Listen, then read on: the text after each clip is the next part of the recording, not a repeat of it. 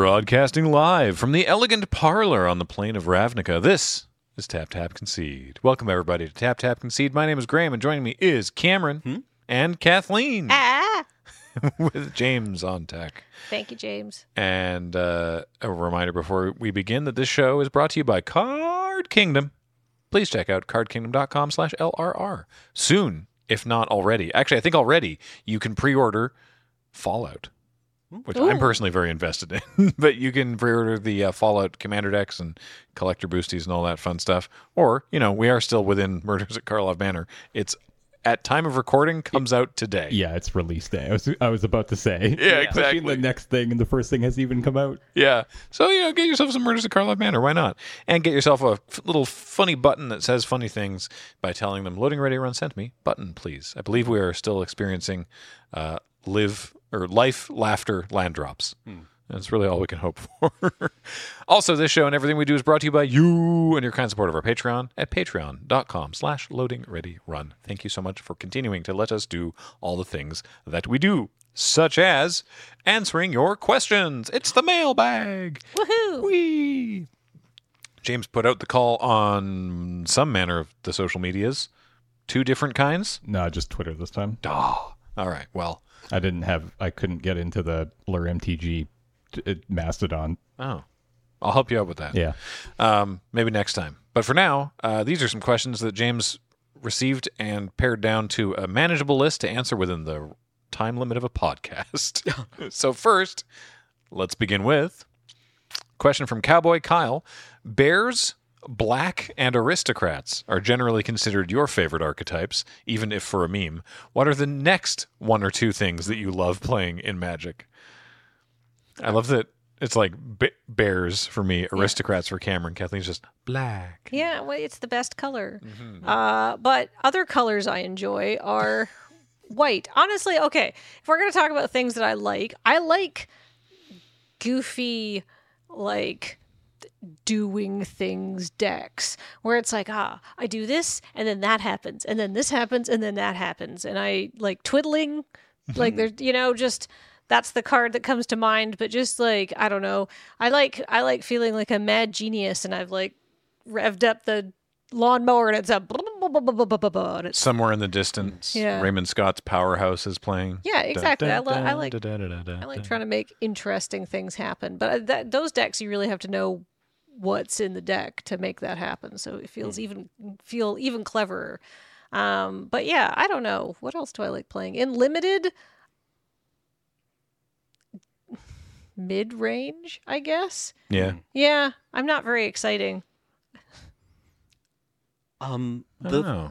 the the decks besides like aristocrats are fun. They're Mhm. interesting. They're I- synergetic. I quite Um, like playing aristocrats Yeah, decks. it's, it's a great archetype. yeah. Uh, thank you. What was his name?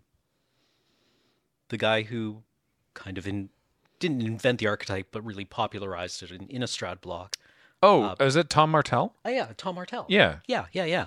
Um, so we salute you. Mhm. Um, but lately, I've really just enjoyed the usually green centered decks where you just like you play a threat and you don't necessarily protect it, but you use it to apply the green strategy of lowering a shipping container of value on your opponent very, very slowly. Yeah. Which I think Alex, that was his formulation of it, Mm-hmm. right? Where it was kind of like the siege rhino strategy. Right. But the thing where you resolve like kind of a big dork and then you use fight cards to keep the board clear and you just never let your opponent come up for air. mm-hmm. Yeah. Um I guess what I'm talking about is just the strategy where you rain two for ones upon the smaller opponent. Yeah. Value. Yeah. I Um, do. as- yeah. yeah. That that sounds like as it turns out I like winning. I guess. I don't know. I don't know how else to structure that. Yeah. Um I also like storming out because oh yeah. you know, if you're not going, if you don't bother to learn the format, don't interact. I mean, I do. Yeah, I do kind of like sometimes being the bad guy and going like, no, no, I'm. I only I get to play Magic this game, and just sort of like, nope, you bounce that, counter that. No, no, no, I only my stuff gets to do things. Um, but I think more than that, uh, I enjoy. Uh, I just keep coming back to the t- the Temur Big Spells deck from Strixhaven Limited.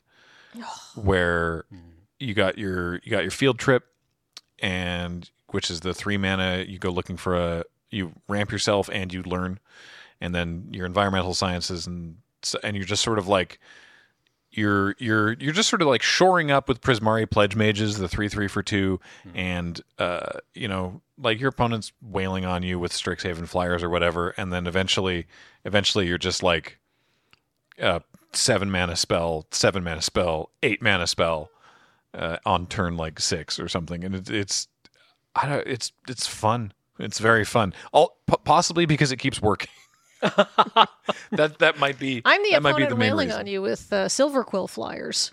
The Silverquill deck is also super fun. The Silverquill deck, everybody was like, eh, it's not very good compared to all these other decks. And then it's like, well, hold up. While while everybody else is messing around, we're just going to take all of these cards that are super aggressive, and I'm just going to punch you with something that either gets lifelink or flying, Mm-hmm. depending on how I'm feeling. Any other format and the Golgari Life Gain deck in that in in that set would have been my jam. Hmm. Hmm. But for some reason, there's only two silver. There's only two Strixhaven decks that I like, and uh, there's two colors in one of them and the three colors in the other, and that's it. there's no crossover. Hmm. Oh, another deck that I also really liked was in Highlander. There was an archetype that was referred to like it was marginal, but it was Mono Grixis two for ones, Oh yeah, and it was just kind of like this tap out value deck where every turn you just like t- tapped out all your mana, and then were like, I don't know, some kind of like uh uh uh hypnotic specter equivalent, right? That just like you know you had to discard cards and then it was a threat or you had to like i don't know it, it it was good it felt good it was kind of like it was a kind of a three head deck Highlander has the best deck names of any format. yeah You you can't like yeah. Mono Grixis two. Mono for Grixis ones. two for ones is one of my favorites. if you've never resolved an electrolyze at sorcery speed i i just really recommend it it's yeah The most recent North 100 Showdown has Wheeler piloting a deck. He's called Selesnya Idiots, Mm-hmm. and I'm a big fan. nice nice All right, next question. Is our favorite archetype himbos? Might be. Might be, From yeah. Goban asks Is there a specific card that you own or have owned in your collection that holds a special place in your heart? Mm. Ooh, gosh, probably. Okay, hold up. All right. I can think of some. So Lay it on me. now, the earlier this is your early collection things, Uh huh. but there's a card in.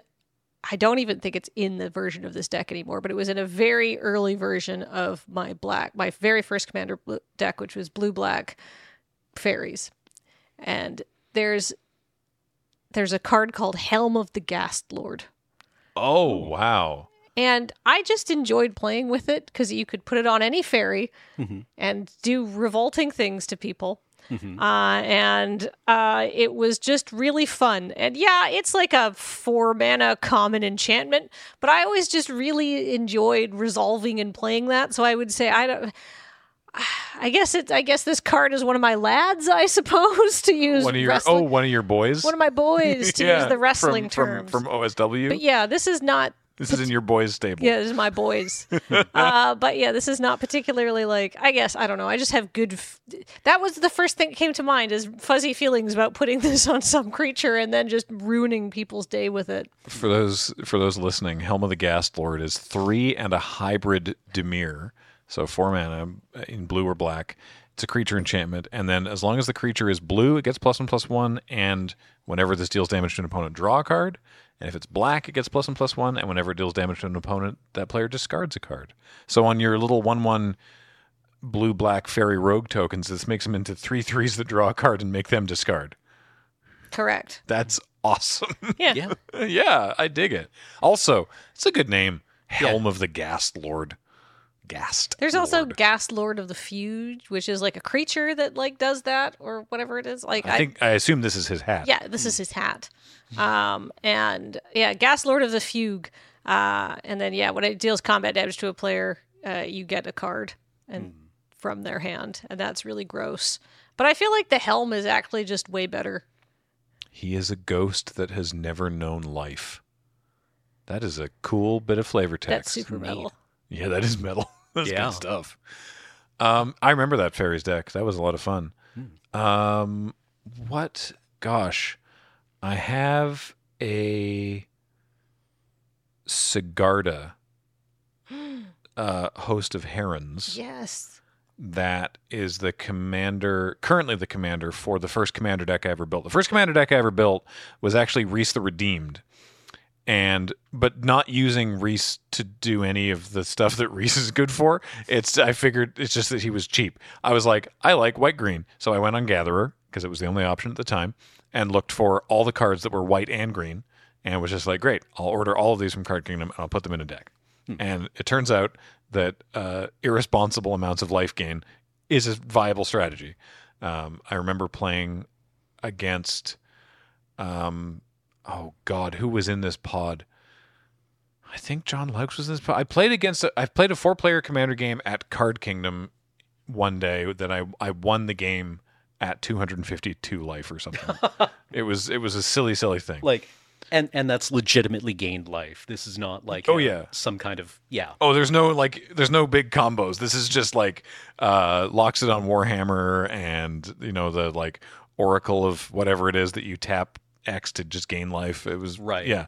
Um, eventually, it was like, okay, I'm not doing the token stuff with Rhys. So like, really, Rhys is just here to be a white green commander. So why don't I get a commander that does stuff? And um, so I have a Sigarda host of herons or Heron's Grace. No, I think it is it Heron's Grace. I think it's the other one. There's a couple Sigardas. Um, I think it's. I swear it was the That one. that one. Yeah, yeah. Host of Herons from Avacyn Restored, uh, and specifically, I think you had arranged to get me a art altar of that one uh, from Marshall. Yep. Because Marshall, among the, his many Renaissance talents, Mm-hmm. uh, is doing. He hasn't done these in years, I don't think, but he used to do like full art extensions of cards, and so I have a altar of Sigarda that uh, Marshall did, which I is uh, and that you gave me, so I, I quite like that one. Um, for a long time, I guess my like not pet card, but the card that I had most attachment to is probably my revised Sol Ring, which I had had since I was like Oh yeah, thirteen. Um, and recently, I I went through my collection and realized I don't play with a lot of these cards, and I got rid of it hmm. in a kind of you know kill your darlings um, effort. Hmm.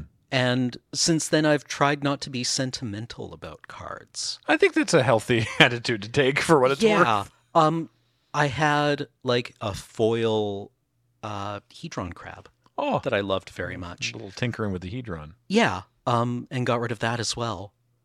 And I don't know. Uh, Feels good. yeah, feels good. I think. And if I want them back, I can probably find copies. Mhm. They're they they aren't the ones that I had, but they're they're pretty fungible, Yeah, right? Um, extremely fungible tokens. extremely fungible tokens. Putting the fun in fungible. cool. yeah. All And right. hopefully no longer putting the fung in fungible. fung. I think I could think of a lot of like pet cards from like recent draft formats that I'm like, oh, I love that little guy, Mm-hmm. right? But like, I feel like that's what I feel for like a f- card I felt an instant emotional kinship to, which I think was that answer there, right? Yeah. yeah. All right. Next question from Justin G says, in general, you're gonna you're not gonna love the answer to this. How many commander decks do each of you tend to keep built at a time, and at what point do you dismantle a deck you've built? Here's the here's the hard truth about being Magic the Gathering content creators is that I rarely get a chance to play a lot of Magic the Gathering outside of the content for Magic the Gathering. Um, I have I have a bunch of commander decks that I built ages ago, and I haven't dismantled, and they're sort of sitting in a drawer. Uh, so I don't know, like I guess like seven or eight, but like I'm not adding to them, and I'm not I'm not cycling through. I keep buying secret layers because I'm like, oh, I could use these in commander decks, and then I'm like, A huge collection of this is stuff. why when we did that mono white commander night, and um, I got the I didn't I didn't brew the list, but I was like, ooh. I can put all my secrets. Why there was so many goofy secret layer cards in there because I was like, I can finally use all this stuff. Um, but uh, yeah, I don't I don't do a lot of commander brewing mostly because of time, not because of enjoyment of doing it.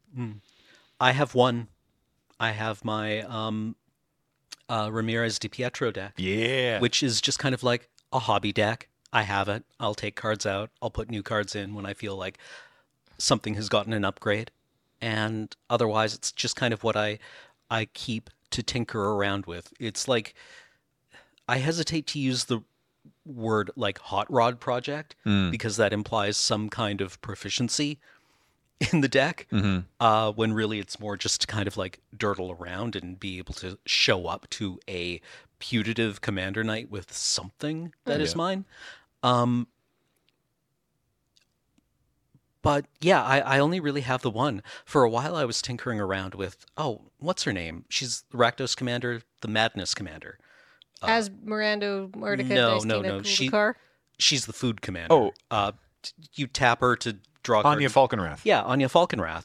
And uh, I, I put in a bunch of like what I thought were interesting madness cards. And then I also had like a backup win the game project, which was a doomsday stack. and then I played with it a couple of times and realized, hey, this sucks. like usually when you god hand with a deck, Yeah. it should feel good Yeah. instead of just being like, oh, okay, well, this tap uh doomsday. Uh, and I win. yeah, I win. Oh. Okay. Yeah. Let's play again. Then you don't draw the god hand. You're like, wait, my deck does nothing. Yeah, it does nothing. Yeah. Right? Like Anje was such a cool concept for a commander that just does not quite have the support yet to do interesting things. Mm. And all of the good things you can do with her just kind of suck. Mm. Hmm. If she was blue, if she Mm. had blue in her identity, I think that would like be a lot better. I have a bunch of commander decks, but I have one because like I don't want to bring a bunch of commander decks if we go to like an event. I just want to be able to play commander. So I have Yeah.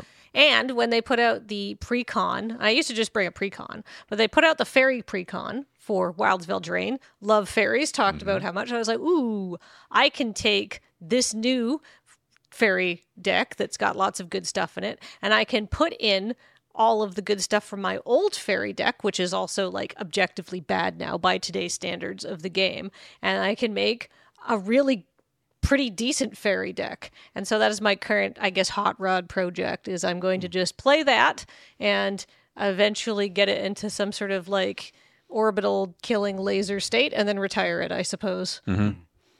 I have, I have the that Selesnya deck that I mentioned, my Tree Folk deck that I've talked about a bunch. I have the I have a a variant now. I think of the what I call the Janky Ballard deck, which was like Oh, yeah. madness, madness discard that kind of thing.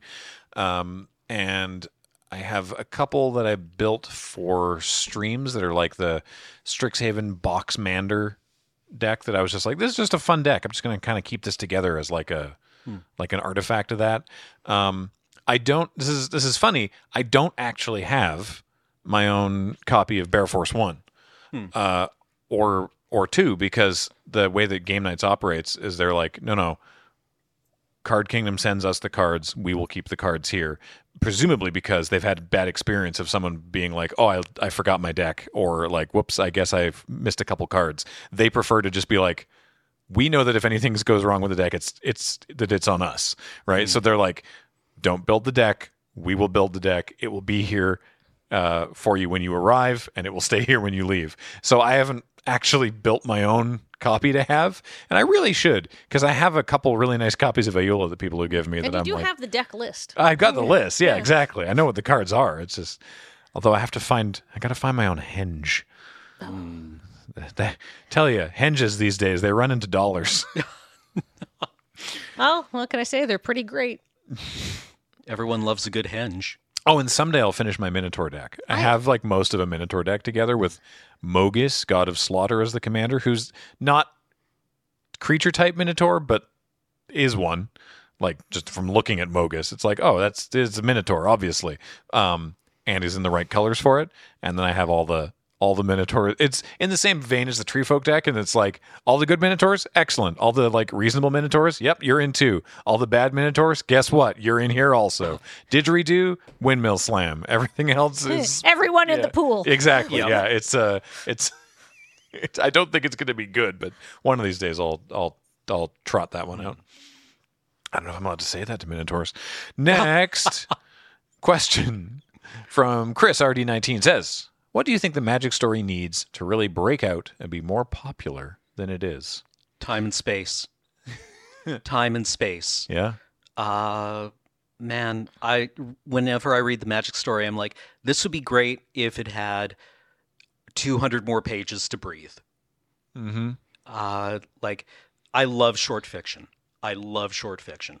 Flannery O'Connor, uh, uh, uh, Borges, um, uh, uh, Nabokov.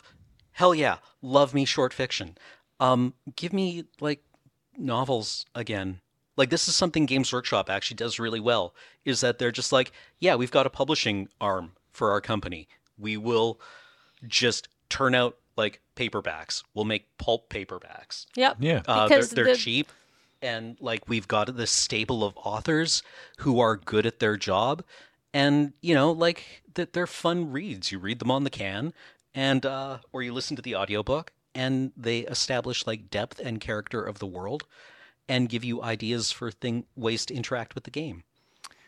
And from a, from a slightly different perspective, also, I think that they really need to.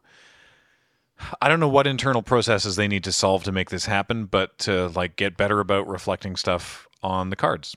And I'm thinking specifically. I'm not going to say anything outside of an NDA here, but I'm thinking specifically of Murders at Karlov Manor. And I was looking at stuff the other day and sort of uh, remembering what it was like working on the set and looking at the world guide because you have to know if you're working on the creative text, you know the world guide and the setting and the story and the all the players involved and all that. And uh, there's so much there that's just not in the set. It's like it's in the set, but it's not clear. It's not reflected in the set. Just like some stuff about the agency, right? Like and and like how it operates and stuff. And it's like they have answers for a ton of different things, like what what what a barrier ward is and how it works, or where the agency's operated and how long they've been around and all Well, I this mean, stuff. and some of that's addressed in the fiction, but I know. could put even more of it in there. if That's what I'm saying. More space. Most people to get I think to get the magic story more successful, you need to make the pl- the players who only have the cards to look at more interested in s- seeing like the stories are great. I want to see more of it reflected on the cards. Mm-hmm. I feel like part of the part of what they've been trying to do is simplify the story a little bit. Yeah. You More know. of, I should say, I'm sorry, because there's lots of story spotlight cards There are. in this set. The plot of the story of Murders at Karlov Manor is is reflected on Yeah, the cards. More of the world building is not. I want to see more of that. That's fair. I want to look at the cards and be like, I wish to learn more. and then go and read the the stories. I have read the stories because of all of this. Um, but I I, mean- feel like many people have not. I feel like people are more interested in the murders at Karlov Manor story than the like people. I don't know. Like I feel like They're some of the best written ones in a while. yeah, there there's definitely a lot of stuff going on that is in the story and is reflected and I think that yeah, you can look at the and this is a huge improvement over how it used to be, right? You can look at the cards and you know what happened in the story because they have the story spotlight that literally includes like bits from the fiction and stuff like that. So I think they've been really working to push that into that you can just look at the cards and pick up the broad strokes of what is happening. And if you want to read the story, there's even a lot more, right? Like, you know, you can see Teysa being murdered and then you see her coming back and stuff like that. And you see like Oba being like detained and all of like the big story spotlight beats from the story. So I think, you know, and they've also like, I don't think it's un I don't think there's I don't think it's an accident that we're following a new character as he journeys through the multiverse, uh, discovering things to sort of cut off all of this like ancient history of characters that it's hard to know about and get into from like if you're a brand new player and stuff like that. And they've tried to like simplify going forward and like, you know, put in a fresh perspective. So I think they're really trying to like scale the s- size of stories they're trying to tell back and to make it so the stories they are telling are apparent on the cards. But I think to Cameron's point, I think they need to like accept that like the caring about the story of a tabletop game puts you into fairly nerdy territory and just embrace that Yeah. and just say hey if you like to go deep on things, that's here for you. Because the thing is, people do like to go deep on things. People like to go deep on Warhammer lore. People like to go deep on like niche TV shows and stuff like that. They people like stories, right? They like learning about things, and if they have talented people in the building making really cool, interesting worlds and stories, just put more of that detail out there. And but like you know, it's hard to Games Workshop has been building this up for years, so they know that they can make at least a, a, a, a smidge of profit on these books. like ludicrous amounts actually right like um when we went back and did brothers war right? This was examining like this kind of foundational uh, mythological event in magic's history. Yeah. right? Um imagine if instead of like a 10 part um like You know, narrative like sequential story with a bunch of like related like peripheral stories around it which is how i kind of remember that. Yeah. right? You had teferi looking for the sylex and then you also had like a bunch of like other side stories occurring around it. Um what games workshop did in a similar situation was they wrote 60 novels over a course of 20 years. Right? Which is it's, it's probably too many uh, but some of them were quite good. Like there were there were six or seven like legit bangers in there um, Right. with like quite interesting character development. And w- what the effect is is that it brings in people who don't necessarily care that much about playing the game or when people want to take breaks from the game they can s- remain kind of like in the orbit of hmm. the community Right, because the because the Warhammer community is very much about the lore. yeah well it's that's a cool idea. there, there's like 12 entry point games workshop like it's it's it's a cynical way of looking at it right but this is like in the classic definition of the word it's it, it's hack fiction right you take a paycheck to write a thing for But I, sometimes hack fiction is fun to read. I don't yeah think we no should. yeah, it, it's it's Yeah. not a pejorative term i'm using it in like the classical thing where you're Okay. taking like a paycheck to write about yeah. like somebody else's stuff. Um, and like it's a it's a bit cynical of me to say it in this way, but like it it it, it gives it many entry points into your IP. Um, I mean, it does. yeah, Like, I think, and I think part of the reason that Magic is, or like Hasbro was like, "Hey, can we have a Netflix licensing division or whatever it was that ended up costing them like a billion dollars or something like that?" Was because they're like, "Look." Uh, at television adaptions really can be entrances into the IP. Like Penelope uh, has watched My Little Pony and bought ponies and bought pony books at used bookstores and all sorts of things. Like, and you know she's into that IP because you know the TV, and so like you know, can we have a bad? Uh, can we have an adaptation of Magic? It's like, well, maybe I don't know. I think it's probably cheaper to write books, but uh, and it, it it just requires kind of like an investment into it. Yep. right? Like when the the first I remember when the first Gaunt's Ghost book came out, which was like uh, a Warhammer 40k novel series that now has like I think 16 novels in it. Whoa. But it's just about like normal human soldiers in the 41st millennium. And reading it, you go back to it now and think, wow, he tried to cram everything into this. Right? Like there's a little bit of everything in this book, probably because the author didn't think there was going to be another one Right. right. Like it was it's very clearly like um I don't know. I, I want to call it a juvenile work in that it's got to have like everything in it. You know, when you're, you're Right. when you're Yeah. young and you're writing your first kind of thing, yeah, it's got to have you know this is my bucket list of things to put in a book. yeah. And it's mm-hmm. cool, right? But it feels a bit all over the place. And it's clearly that way because like maybe there's not going to be another one. Maybe this is just all there's going to be and it's going to tank and it's not going to work. Right. and you know that author has gone on to write god like 60 books for them hmm. and you know d- It's nice work if you can get it. yeah Yeah. yeah Good stuff. All right.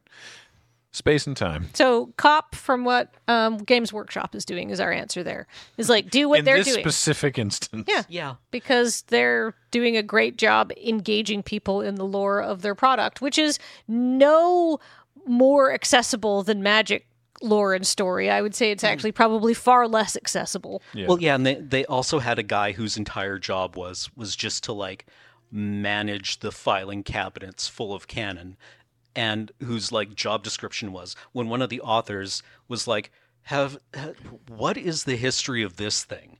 was to go through the archives and tell them so that it remained kind of internally consistent. Hmm. They keep having people like that, and the, those people keep leaving at hmm. Wizards. Oh well. Next question. JC asks, "How has the Astrotorium been handling the aftermath of the Phyrexian invasion?" Oh, this isn't canon. Um, I assume I that I want to say that they just ticked on and didn't even notice. yeah. Like they were like, "No, no, back of the line, back of the line. No, no cutting in line." Oh Right. no, we're used to Yeah. this. Yeah, to get a out. Phyrexian dreadnought. And They- she's like, oh, they- well, sorry. Yeah, they showed up and then Myra had them ejected for not paying, and that was the end of that. yeah, I can't I can't see I can't see the Phyrexians making much headway into the Astrotorium. No, not I with mean- their legions of well-paid and motivated workers. If they Yeah. could if they could find it. I mean, you know, like Nebula is not a particularly good driver. That's true. Yeah, I do. I love the head cannon of they they show up, they crash land, and they are immediately escorted out for non-payment. Yeah, either that or the people who they cut in, he- who who thought they were cutting in line ahead of. The people in line who the Phyrexians cut in line ahead of just murdered them. Yep. I The Phyrexians cut in line, but they went on that roller coaster that kills you, and that Yeah. was the end of that. yeah, yeah, exactly. They got flung into the black hole. yeah. Perfect. The roller coaster. Has that anyone kills heard you. from the Phyrexian invasion force in in in Universe Two? No. Weird. no. Okay. Strange. It's like hmm, either that or they just had a great time. Yeah, whatever, whatever, like magical transformation field exists around Universe Two, uh, that they came in and they were just like, you know, like cartoony Phyrexians, and then they got like the Icar cotton candy and went on some rides and like uh, came back with like souvenirs and T-shirts, and then they like they crossed back through the portal, and then suddenly they're like wearing T-shirts and holding things. And Yeah. they're like, what happened? Yeah, Elesh Norn is like, what? What are curly fries? Why are you telling me about this? What I think is possibly a more interesting question is because in uh, on whatever you know you called it uh, the you know like the universe it I, within the world of the Astrotorium. Uh, the magic intellectual property exists, right? Like people have like oh, that's true. people have you know costumes and merchandise of the various magic things so did did the phyrexian invasion also happen within the magic uh fiction in the world of the astrotorium to the extent that like you know there's like hand puppets of realmbreaker arms being like oh i'm gonna come invade you you know like is there Oh, you know, probably. What they got the- mistaken for walk around characters and were mobbed to death by like excited children. Yeah, and meanwhile you have like I don't know Phyrexians looking at a plush germ that isn't very well made and thinking, well, this is in kind of poor taste, yeah. right? this place is canceled. this is appropriation oh man I'm deeply uncomfortable here. That's that's terrific. All right, next question.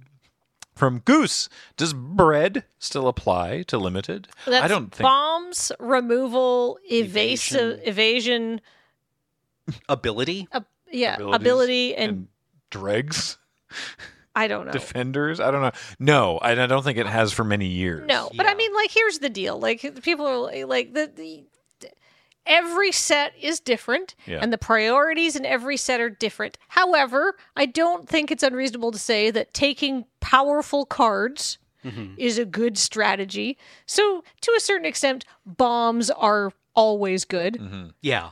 Right? And, but like- the same, but the- but like removal really wildly varies in quality and effectiveness from set to set. Like for example, we just saw in Ixalan, there's so many good one drop creatures, and so if you're trading like removal for a one drop. That's wrecking your day. You're behind on resources and mana because it's not one drop removal, right? the I mean, l- even gosh, I don't even know how many years ago it is at this point. Probably like seven years ago now. Um, limited resources, sort of canonized uh, cabs, or Oh. cards that affect the board state as a replacement for bread. That it's not it's not specifically about following those things. It's just you know doing things that this is in limited doing things that affect the board. You can't be spending six mana for a red enchantment that that you just cast it and it doesn't do anything the turn you know that it might do something later if you cast you know what it, you can't just spend six mana on a do nothing enchantment for example. That's not affecting the board. It's not doing anything. So creatures affect the board because you're putting a creature on the board. Removal affects it because you're removing their creatures right? And sort of thinking it in that in that realm. And then further from also from limited resources is the the the quadrant theory of looking at cards um of what space in the game that you are in, right? Like, is this card good in the on like the first turn of the game? Is this card good when I'm behind? Is this card good when my opponent and I are at parity? Is this card good when I'm ahead? Right? Most know. cards are good when you're ahead. Yeah, well, yeah, but there's some cards like is this card only good when you're ahead? Yes. Because then Lots of it's cards are then it's like good when you're then ahead. that's a not a good thing to necessarily have because Yeah. how often are you going to be ahead? So, Yeah. I mean, like I think that all of these really approximate the uh, the true form of the the thing, which is that it's important to have a strategy Yes. and then to be able to execute it and take the cards that advance that strategy. hmm Um, Yeah. So you see a powerful card that's black, and you go, okay, I might be in black, and now I'm going to try to choose impactful cards that work with whatever strategy this this powerful black card is suggesting. Like maybe it synergizes well with green, right? Or cards that are also sharing a color. It's like, oh, this is a good creature, and hey, this is some average removal. I would take the creatures before I take the removal, for sure. So I, I had something scratching around in the back of my head, and um, there's a. I thought there was an article, maybe it was a Star City article, but I did find a Reddit thread from 10 years ago entitled Bread is Dead. wow. it was around Theros. yeah, that, that's that, yeah. that seems reasonable, right? Yeah. Like it it's not wrong, but I think it fails to account for a lot of situations, right? Mhm. Yeah, the magic sets are not so homogenous and simplistic that you can just go down and make a pick order of like these are like the best cards. Yeah, well, to you because you can't just say like bombs. Oh yeah, take bombs. What's bombs? Are are all mythics bombs? No. no, some right? of them are only good in Commander. So you need to have the other. You need to have other. What's a bomb in this format? Yeah, you need Yeah. to you need to apply other heuristics to decide what a bomb is. Like in, um, t- I mean, I'm just I'm more familiar with Ixalan than what murders at Karlov Manor. Like um, Kiln, Kiln was so good in that format. Oh, hit the bricks. Yeah, hit Yeah, the hit the bricks. bricks. yeah, yeah. clay fired bricks is amazing. Yeah, Yeah, Cosmic Kiln is what it flips into, yeah, right? co- cosmium. kiln. Cosmium Kiln. Yeah, but yeah, yeah, yeah. yeah. That's an uncommon. Yeah. But like I would take that over many rares in that set. Oh yeah, right? So like that's what we mean by like bombs or good powerful cards, but like that card affects the board and get all yourself this. some Miner's Guidewings and some merfolk siren. One of the best drafts we've ever done on on the on the Thursday afternoon arena stream was it was like Miner's Guidewings and merfolk sirens. It was just one drop flyers. It was basically just a flying men deck, Nice. uh, and then just That's so good there though. was too much value. And you had a kiln or a bricks, Oh, yeah. and you just like, Mm-hmm. yeah, Get a uh, here, bird, hold this hammer, hit them. a primer a prime example of why removal is bad because you spend three mana to kill Graham's one mana thing, and he puts the hammer on something else. Yeah. There you go. Next question from Pharmacist Judge. What's up? You are allowed to be on the creative text team of a Universes Beyond product. Which one? It can be an existing one, one that you wish can happen, or to revisit one that was done before. Discworld. Discworld. Sorry, I've, we've answered not that question. We answered the question of like what's a uh, what's like a Universes Beyond you'd like to see, and we answered Discworld. Also, that's one I would just like to be involved in the creative team for. Yes. yeah. Me I mean, too. like Warhammer 40k, I guess, would be my universe's. Oh Beyond. yeah, I'd love to see you on that team. um, yeah, because like we did, we did the Imperium, we did Chaos, we did Bugs, and we did Necrons. yeah. Still like Orks, Eldar, Tau, Mm-hmm. more Imperials, because you always have to have more Imperials, I guess. I, I I would hope. I from my understanding that was very successful, and I would hope that they're considering doing another four decks at some point. The, the the one problem with that is that Games Workshop is notoriously extremely picky about like um how their IP is represented. Mhm. Right? Like they are very very they it's a it's a tight leash I know that. on on that. Um, so That's why when sorry earlier, Kathleen, when you were like, "Yeah, do what Games Workshop does," that's why I was like, "In this instance," Yeah. because like the uh, uh, the I don't know what they call it, but like the network or whatever that they put together. oh yeah, Warhammer Plus. Yeah, imagine if Wizards of the Coast was like, "Hey, people are doing a bunch of great video stuff about um, about uh, Magic the Gathering, so we're we Wizards of the Coast are going to hire the Command Zone and Loading Ready Run and Prof and Rhystic Studies to make stuff for us on a premium platform that you have to subscribe to. Also, nobody else is allowed." Yep. Can you imagine the absolute That S storm? Yeah, it was bad. Yeah. was real bad. Uh, It's a critically terrible business decision from my perspective, but I don't work there. Yeah. No, it was, it, it, yeah. Anyway, Next question. next question. Uh, from Neil Has MTG reached a word density where you spend more time reading the text than you spend resolving the effect? I mean, yeah, they're cool and sweet and such, but do the fine LRR folk yearn for the days of less game text and more flavor text? Well, like I mean, the the there. I I suppose I could call up like any number of exceptions. Right? yeah. Like Gaia's Library. Yeah. Um, Chains of Mephistopheles. Right. These are cards that like, Classics. yeah. Oubliette. Ooh. right like um wizards has gotten very good at like writing rules text Yeah. and i think maybe it gets away from them a little bit sometimes where they have gotten like so concise and efficient at writing it and they now know how to structure an effect that will produce or structure text in a way to produce the effect that they want and only the effect that they want with some exceptions. Um that they kind of like put four or five of those on some cards. Yeah, it's- and it's it's just- there's also instances where the card is designed to do a thing that is atypical for the for what a card does, and so the only be, because magic, and I love this about magic because the rules text is so carefully worded and specific that like the the words matter, right? That it's like it it the the the way that they're arranged and what what words are used is very particular that to get the card to do the specific thing that they've designed it to do takes a lot of words you know? And uh i can't remember what that thing was. It was a, like a month or two ago where i was like oh this is limited so you can ignore the second paragraph or something and it was like it's like it's a wild thing to say where it's just like you can ignore that paragraph of this card um, I mean, obviously, I I love flavor text. I'm I I still wish there was a better solution for it on Arena because the only cards that inherently show their flavor text is vanilla creatures, which we don't have anymore. Um, otherwise, you have to like look at the card. Like you have to, if you're looking at a face down card, um, you can't see normally you have like the little pop out to the side will show the abilities of the card and then the flavor text. They don't do that with the face down cards. You have to right click on it and then say view printed card and then it will show you the flavor text because it's part of like the adjunct information.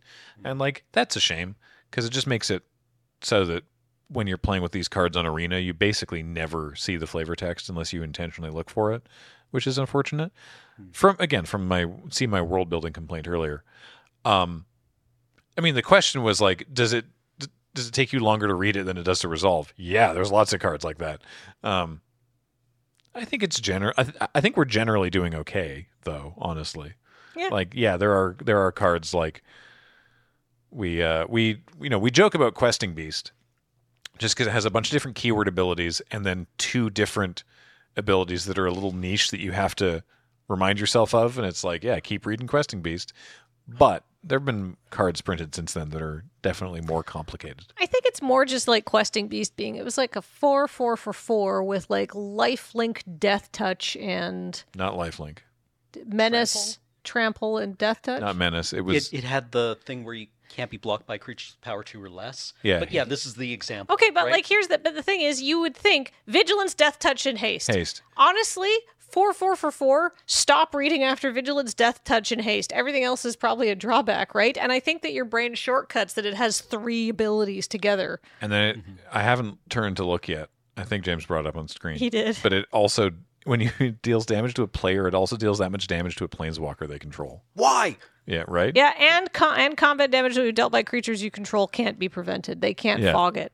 Oh, I, I forgot about that one. I completely forgot about that ability. See? I was like, It's oh, because no. This card does uh, six things. I was like, no, I've nailed Questing Beast. I, re- I remembered Vigilance, Death Touch, Haste, and it can't be blocked by creatures by small creatures. And I remembered the Planeswalker one. Totally forgot about the damage can't be prevented. Okay, Questing Beast is a bad example. This card's silly. Honestly, I think the the thing isn't um, the n- amount of rules text on a card that trips me up. It is the micro variations in largely similar rules text Yes. that always gets me. Yes. I play aristocrats.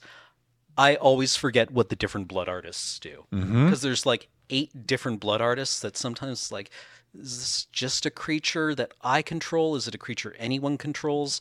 Is it a permanent?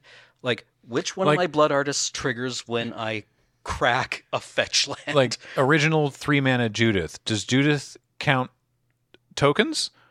Does Judith No. count herself? yes. I think. I think that's the case. But it's stuff like that, Yeah. right? It's like, well, no, hang on. This one, is, hold up, You were th- right? I, I remember when we were doing the the the the most complicated off camera. It looked fine in the edit. The most complicated episode of Elder Dragon Social Club that we've done was the Doctor Who decks yes. because there was um, Ben's deck, especially the the the the the thirteenth Doctor, I think. Um, that there was like there was cards that it's like this cares about if you're casting a spell from exile. This other thing c- just cares about spells being cast. This other one is spells. Uh, there was like spells from a graveyard. No, like there was. It was just there were so many different things to track that like you said were like slightly different. And it's like oh, does this do that? No that because that's this thing. Okay. But this does that this does do that other thing. Uh and then that thing cares. Like there were so many little dials and knobs and it was like oh it's it's there's so much involved here. I imagine a lot of stuff gets missed in uh casual games which is fine it doesn't you miss whatever you like in a casual game that's that's just that's just part of playing magic we just can't mess it up when there's thousands of people watching and correcting us i don't know if that was an answer to your question but that's the answer you got next I just do want to quickly point out that the question uh, asking about word density was the most wordy of all 10 questions I Yep. selected. yep Uh, so, congratulations, Neil. I appreciate job, you. Neil. Yeah. Uh, what do we got next? From Potato Aim. Do you guys feel it is easier to get into Magic now or when you started playing? Personally, I feel like it's more difficult now due to the lack of intro decks and a push from 1v1 to four player commander games. Ooh. Like I don't know because I am not new to Magic. I, I mean, I assume that someone at WotC has done the numbers and realized that like Commander makes for a effective introduction to the game. In Yeah. that a lot of people will just hand a friend a commander deck that they've already brewed and sit them down at a pod Yeah. and Don't worry, I'll help you. yeah.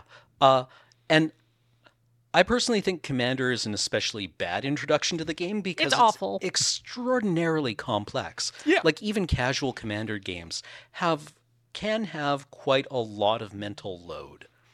Um, and I think that's honestly why a lot of Commander decks tend towards um, pretty like linear strategies Mm-hmm. um, just because there's so much to keep track of in a multiplayer game.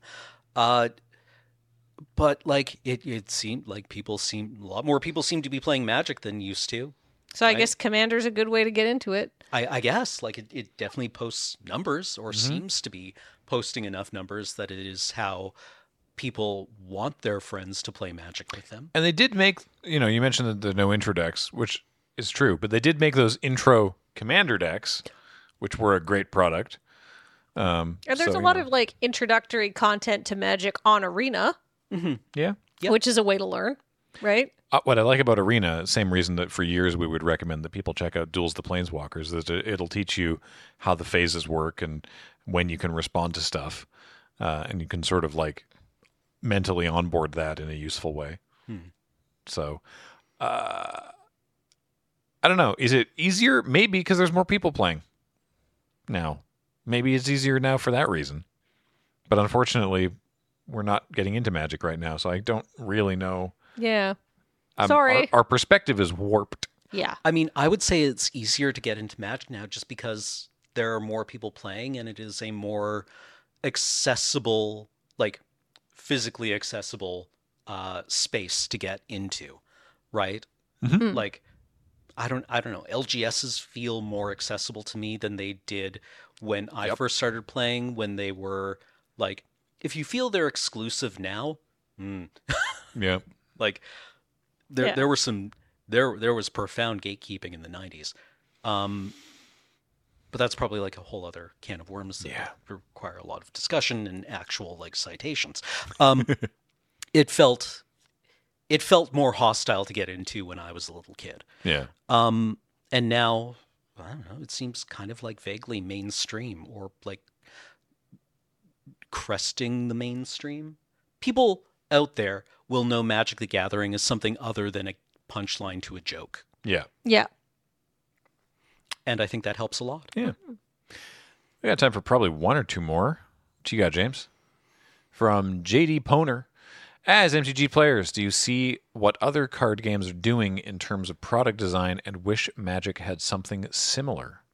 I don't really evaluate other card games in terms of product design. I don't think, like, I assume that from my experience, most other games seem to be looking at what Magic's doing and trying to adapt that to be legally distinct. yeah um like what what i see a lot of other card games doing is trying to solve the mana problem Yep. um and that's the one thing that magic can't really do, do a lot of like they, they had the flip cards in the zendikar set Yep, yeah, that were right. lands or spells. Yeah, and I think that's probably the best implementation of the mechanic many other card games use, which is you can just like play. You just have a, a growing pool of energy every turn. It's Yeah. like Yeah. the Hearthstone. Yeah, like you look at Solution. Lorcana and like Yeah. The majority of the cards in Lorcana can be just played face down as as a Land. as Energy a, source. energy source, a Yeah. resource, whatever it is. Um, conversely, Lorcana at PAX Unplugged was doing that thing where uh, if you go to the Lorcana, the Ravensburger booth, and you spend thirty bucks on whatever, then you get an exclusive card. And uh, years ago, Magic learned that that was a bad idea because people don't like it when it's like, yeah, here's a card you can only get at this convention. Mm, Uh, mhm.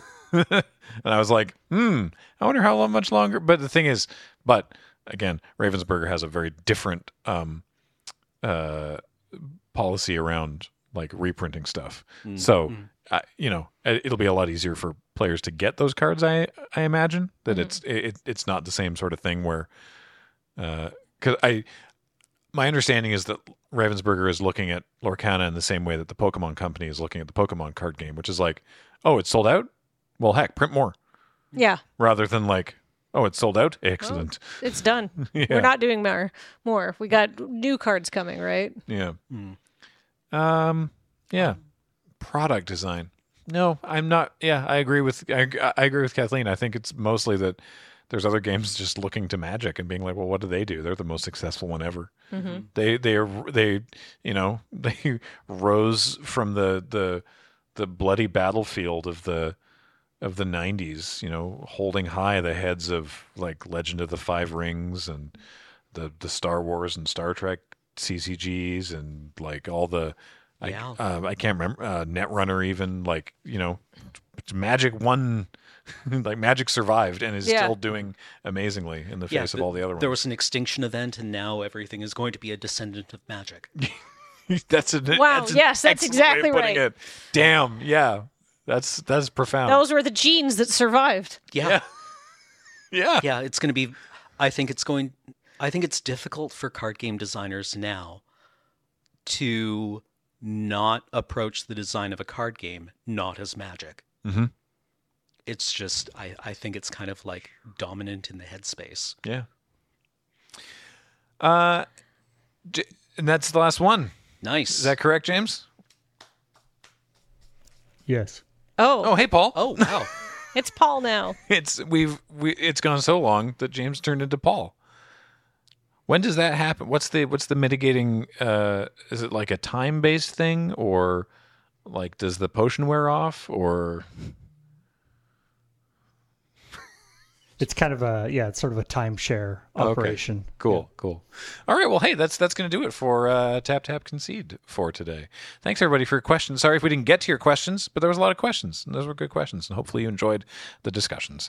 Um, a reminder that this show is brought to you by Card Kingdom. Please check out cardkingdom.com/lrr. And of course, it is brought to you by you and your kind support of our Patreon at patreon.com slash loading ready run. Thank you. I've been Graham, joined by Cameron and Kathleen. Ah. James was on tech, but now Paul is on tech. Heather gets these online. Thank you all so much for watching and listening, and we'll talk to you next time. Bye bye. Bye.